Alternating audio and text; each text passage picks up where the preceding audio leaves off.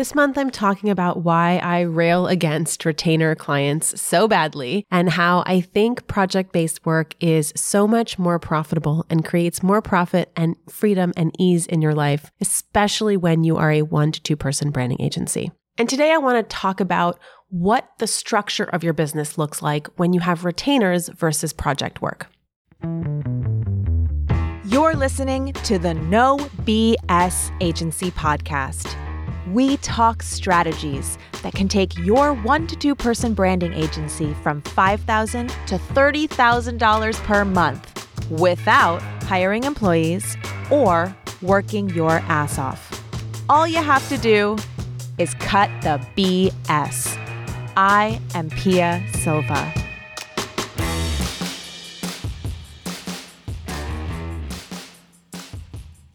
You see, retainers aren't inherently bad. I get comments on some of my posts sometimes from people who say, This is a ridiculous thing to say. Of course, retainers are amazing. You know, my whole business is built on retainers. To which I say, Great. You know, if you have a retainer model where you're making the amount of money you want and you have the freedom and flexibility and ease that you're craving, then good for you. Keep doing it. I would never tell you to change it. In my experience, when you are a one to two person business, retainer clients become a huge headache.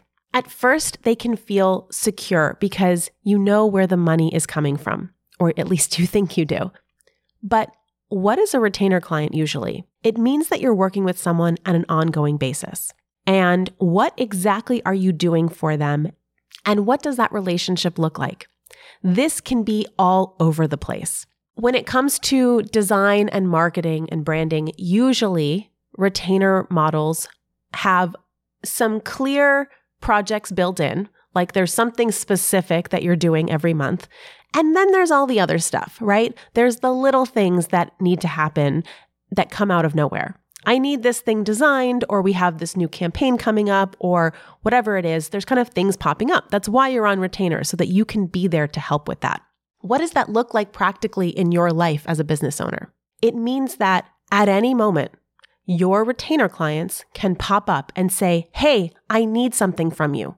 I need to talk to you soon. I have a project that I need, and here's a deadline.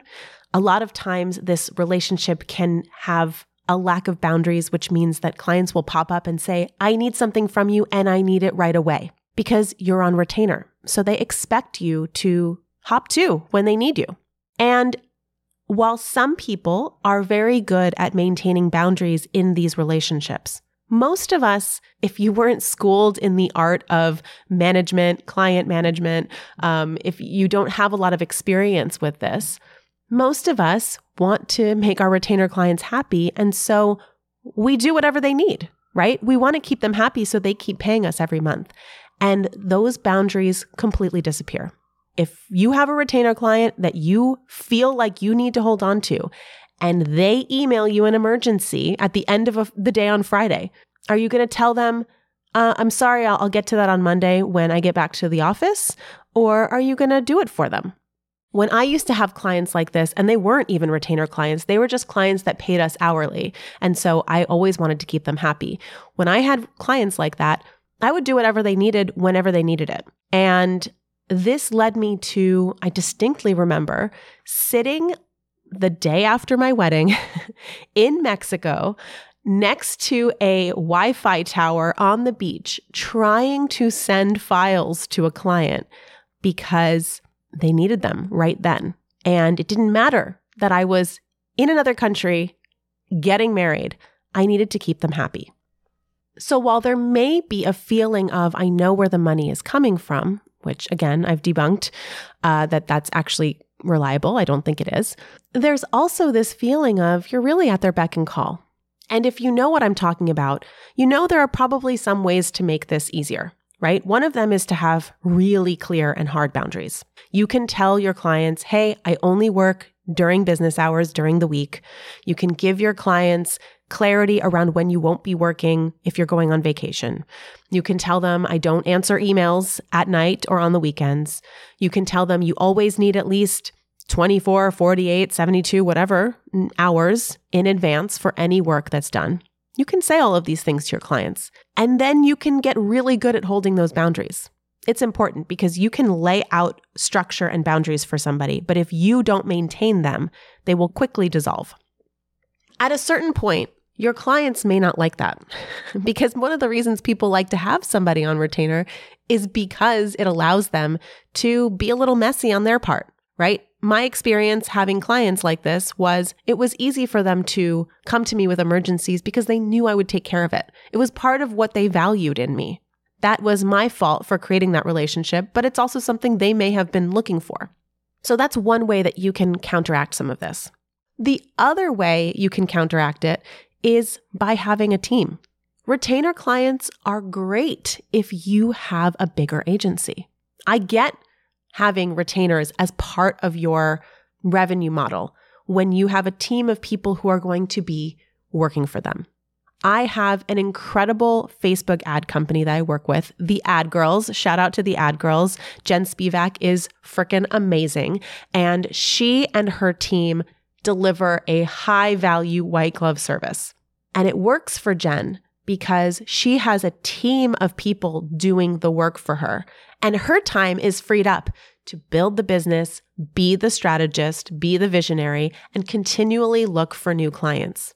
I know that they're not hurting for clients. They do very well. And yet I still see her marketing constantly because she knows that keeping her pipeline full is how she's going to have a healthy business.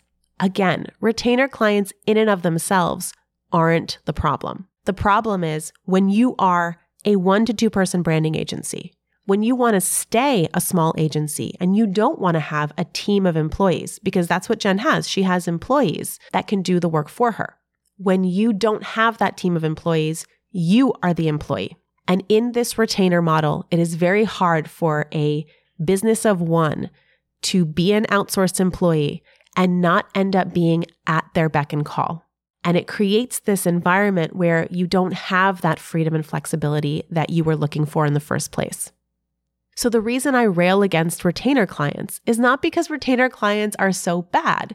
It's because for the market that I'm talking to, for you guys, the one to two person branding agencies, the small businesses that don't want to grow a team, retainer clients create that false sense of security and it keeps you stuck in that employee mindset. You end up being this outsourced employee for a couple of clients and you neglect your own business. One of the best things you can do if you want to have a sustainable small business that gives you freedom and profit and ease and gives you a feeling of security is to build strength in the business that you own is to build that control into your pipeline because you have reliable systems that know how to find and nurture and close clients. That is where true freedom and flexibility come from. And that's what we teach inside No BS Agency Mastery how to build that business so that you are no longer at the beck and call of these retainer clients and so that you don't have to hire employees to deliver. Now, that doesn't mean that you can't hire employees in the future. And that doesn't mean that there aren't things to outsource. I'm a big proponent of having VAs. I'm a big proponent of using outsourcing as a way to make yourself more profitable. And if at some point you want to hire a team of employees, building a no BS agency first is the way to go because the best thing you can do is build a highly profitable business and then have so much money available to you to start building the skills to hire and train and manage a team that is delivering for you. I can speak from personal experience because back in 2014, I was in $40,000 of debt after hiring my first two employees. And I could tell you, it wasn't because I couldn't make sales. It was because I didn't know how to manage my profitability and I didn't know how to manage my employees.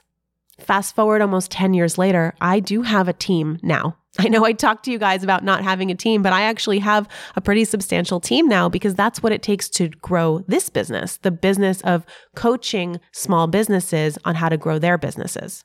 And to get to this point where I have an incredible team of people that I can rely on who are doing the work and helping me be more profitable, I had to build so many skills when it came to hiring and communication and management and systems and all kinds of things that I had no idea I didn't know back in 2014. And that's the blind spot I see in so many small agencies that hire too quickly. They don't realize how many things they're going to need to learn in order to make that successful. And so what they end up doing, and I have a lot of students who have who come in with this and they end up actually letting their employees go and then hiring them back much into the future once they are profitable. I have a lot of students come in where they have a couple of employees and they're not making any money. They generate these sales and then all of their money goes to paying these employees and they don't have anything to take home. And the easiest way to get rid of that problem is to let the employees go and start working on making your business more profitable. Once you have that cushion of profit and you have those systems that you've built, hiring employees becomes a decision. And some people decide to do it and some people don't. But wouldn't you rather make that decision from a place of control, from a place where you don't feel like you need employees because you just have so much work you can't possibly handle it, and then you end up just being the pass through entity for money that comes from a client and then goes to your employees. Wouldn't you rather do it from a place of, okay, strategically, I'm making the amount of money I want. I have the freedom and the time that I want. And now I want to build an agency where I have another revenue stream, where I have other people delivering a lot of this work and I can focus even more on being the strategist of the business. That's a powerful way to build a business. I can tell you because I've built it every other way and it does not work.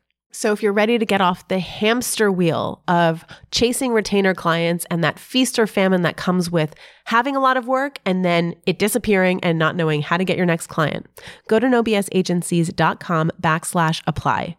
Schedule a call with our team and we'll help you out. We'll see if now is the right time for you to jump in and build a no BS agency that relies on itself to grow. That's all I've got for you today. I will talk to you next week. I hope you enjoyed this episode. I'll be back next week with more no BS tips for your agency so you can find more profit, ease, and freedom. The No BS Agency podcast is produced by Yellow House Media. Coordinator is Lou Blaser. This episode is edited by Marty Seefeldt. Creative direction by Sean and Tara McMullin. Our theme music is Knock 'em Down by The Shrugs.